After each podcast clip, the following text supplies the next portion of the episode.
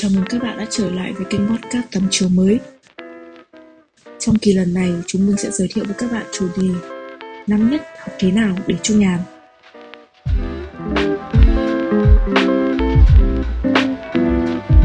Xin chào tất cả các bạn, mình là Phương, sinh viên năm tư của Học viện Bưu chính Viễn thông. Mình sẽ chia sẻ cho các bạn những kinh nghiệm mà mình rút ra được trong 4 năm đại học của mình và làm thế nào để cho các bạn vừa vào năm nhất học nhàn nhã nhưng vẫn hiệu quả và có thể là nền tảng tốt cho 4 năm đại học. Bước vào cái cổng đại học cũng như là chúng ta bước vào một môi trường mới hoàn toàn xa lạ với những gì mà chúng ta đã học, đã làm, đã biết trước đây. Khi còn ở cấp 3, cấp 2, cấp 1 thì chúng ta được cha mẹ bao bọc chẳng biết gì cả Cha mẹ nói gì, bảo học ở đâu, chúng ta học ở đấy Cô giáo dặn gì, chúng ta học đấy Thế nhưng mà khi lên đại học thì chúng ta phải tự tìm tòi, phải tự mà tìm cách học cho mình để đơn giản hóa việc đó thì chúng ta cần tìm cho mình một người mentor, một người hướng dẫn tốt trong suốt 4 năm đại học. Họ thực chất đơn giản chỉ là những anh chị khóa trước, đi trước mình có kinh nghiệm hơn. Đặc biệt là các bạn nên tìm những anh chị có chung ngành, chung trường với mình để có thể dễ dàng hướng dẫn mình hơn. Vậy, tìm những người ấy ở đâu? Chỉ tham gia vào các câu lạc bộ, hoạt động ngoại khóa hành tòng tuần lễ công dân của trường thì các bạn có thể tình cờ bắt gặp một người mentor phù hợp với bản thân mình để có thể hướng dẫn mình hơn. À, với cái tình trạng học online như thế này thì chúng ta cũng chưa thể làm được những điều ấy. Thì đơn giản thôi là chúng ta hãy lên những cái group của trường group của ngành để có rất nhiều những anh chị chia sẻ những kinh nghiệm của mình. Thì các bạn hãy tự tin kết bạn với các anh chị đấy đặt ra những câu hỏi mà mình thắc mắc với các anh chị thì các anh chị sẽ sẵn sàng trả lời các câu hỏi của bạn. Đây là một trong những cách mà chúng ta có thể tìm được mentor phù hợp với bản thân của mình nhất. Vấn đề thứ hai đó chính là việc tự học ở sinh viên. Học sinh việt nam thì phần lớn là chúng ta chưa có thói quen tự học. Ở các cấp học trước thì học sinh chỉ học những gì mà thầy cô dạy ở trên lớp, thậm chí còn học một cách dập khuôn, thụ động không hiểu được nội dung cốt lõi mà chỉ học để đi thi đạt, đạt điểm cao.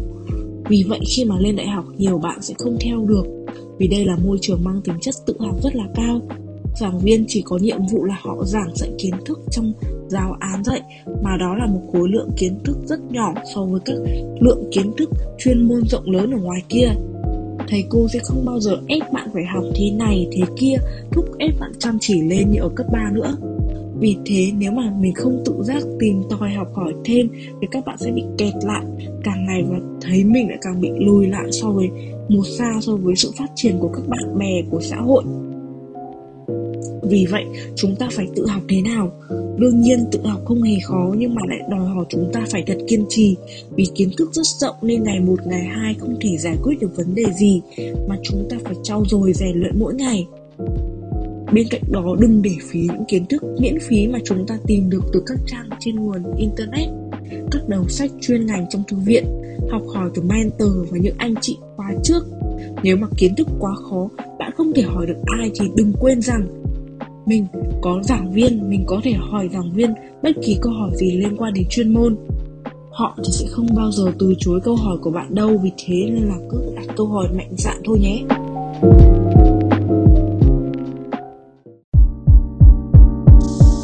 3 khi mà lên đại học thì chúng ta cần tìm những người bạn chung tư tưởng để có thể thành lập một teamwork bởi vì khi mà chúng ta ở đại học thì chúng ta thường xuyên phải làm bài tập nhóm.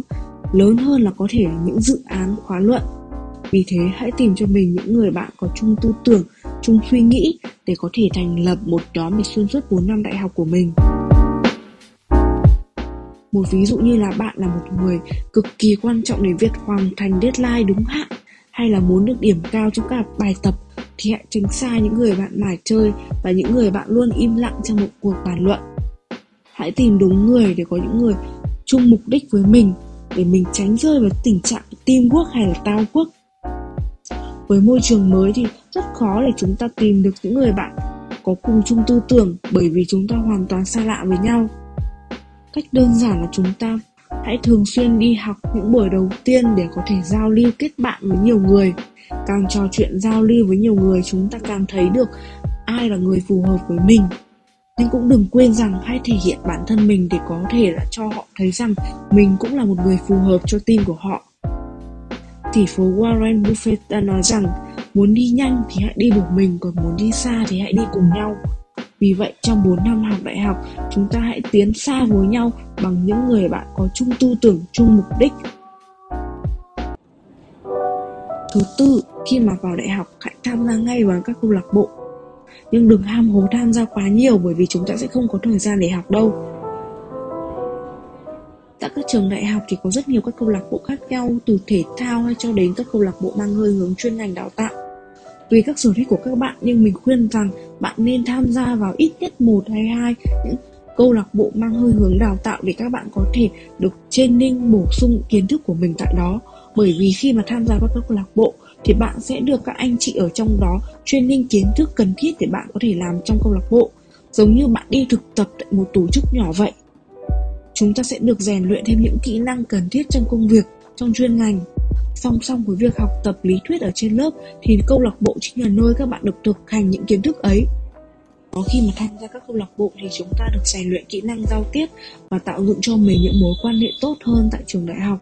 Thứ nhất, đó chính là bạn bè cùng trang lứa, cùng chí hướng để có cùng tham gia câu lạc bộ với nhau, cùng tìm việc và trải nghiệm cùng nhau, hay thậm chí là nếu họ là một người siêu giỏi và bạn có thể lấy họ làm tấm gương để phấn đấu, làm động lực cho bản thân mình và cũng như vậy thì mấy đứa có thể giúp nhau ủn mông để thoát khỏi cái lười. Hai là những anh chị đi trước sẽ truyền lại cho ta những bí kíp về các môn học, cách đăng ký tín chỉ và cách làm thế nào để đạt điểm cao cho các môn học mà các anh chị đã trải qua, cũng như các vấn đề liên quan đến trải nghiệm đi làm của mình. Lắng nghe họ và đúc rút ra những kinh nghiệm cho bản thân hơn nữa sau này khi mà đi xin việc thì trong CV của bạn đã có ghi là từng tham gia câu lạc bộ thì sẽ được những nhà tuyển dụng quan tâm hơn với những ứng viên khác. Như vậy là có thêm một cơ hội lớn để được ứng tuyển. Cuối cùng, mình khuyên các bạn là hãy tự tin lên vì trong suốt 4 năm đại học của mình, việc thiếu tự tin đã làm mình bỏ rất nhiều cơ hội tốt. Điều đó khiến mình khó phát triển hơn trong công việc học tập nhưng mà một khi mà mình đã tự tin rồi nhá, thì nó sẽ như một quả tên lửa giúp mình tự tin hơn hẳn ấy việc gì làm lần đầu cực kỳ khó luôn. Nhưng mà nếu mà cứ làm đi làm lại, thì tất yếu sẽ trở thành cái thói quen và mình trở nên dễ dàng thực hiện nó hơn. Là chúng ta đã có sự tự tin rồi nhá, thì bản thân sẽ được như kiểu khai thông đầu óc, được một năng lượng vô hình chiếu qua như kiểu là ánh sáng của đảng chiếu vào tim, trở nên tích cực hơn hẳn vượt ra khỏi vòng an toàn của bản thân luôn và làm được những điều mà mình, trước này mà mình chưa bao giờ mình nghĩ mình sẽ làm được. Vậy nhưng mà mình tìm kiếm sự tự tin ở đâu? Mọi người thường nói tự tin thì là những cái mình hiểu rõ bản thân mình, giỏi ở đâu, kém ở đâu, đúng không? Có lý tưởng sống rõ ràng và có một kiến thức tốt về một lĩnh vực nào đó. Thế nhưng mà mình lại khác, mình lại không biết mình giỏi ở đâu cả. Lúc nào mình cũng thấy mình kém cỏi hơn mọi người. Thế là mình đi tìm sự tự tin của mình thì ờ, mình cứ trau dồi một cái kỹ năng của mình. Mình cứ trau dồi hàng ngày, ham học hỏi một chút, rồi kiên trì rèn luyện một chút. Tự khắc thì đến một ngày mình sẽ cảm thấy mình giỏi hơn rồi, mình sẽ tự tin hơn. Đó thì mình đừng nên so sánh bản thân mình với những người khác một cách tiêu cực như kiểu là, giỏi quá, mình cái gì cũng kém vậy. Mà hay so sánh cái kiểu là, họ giỏi quá, mình cũng sẽ giỏi như họ.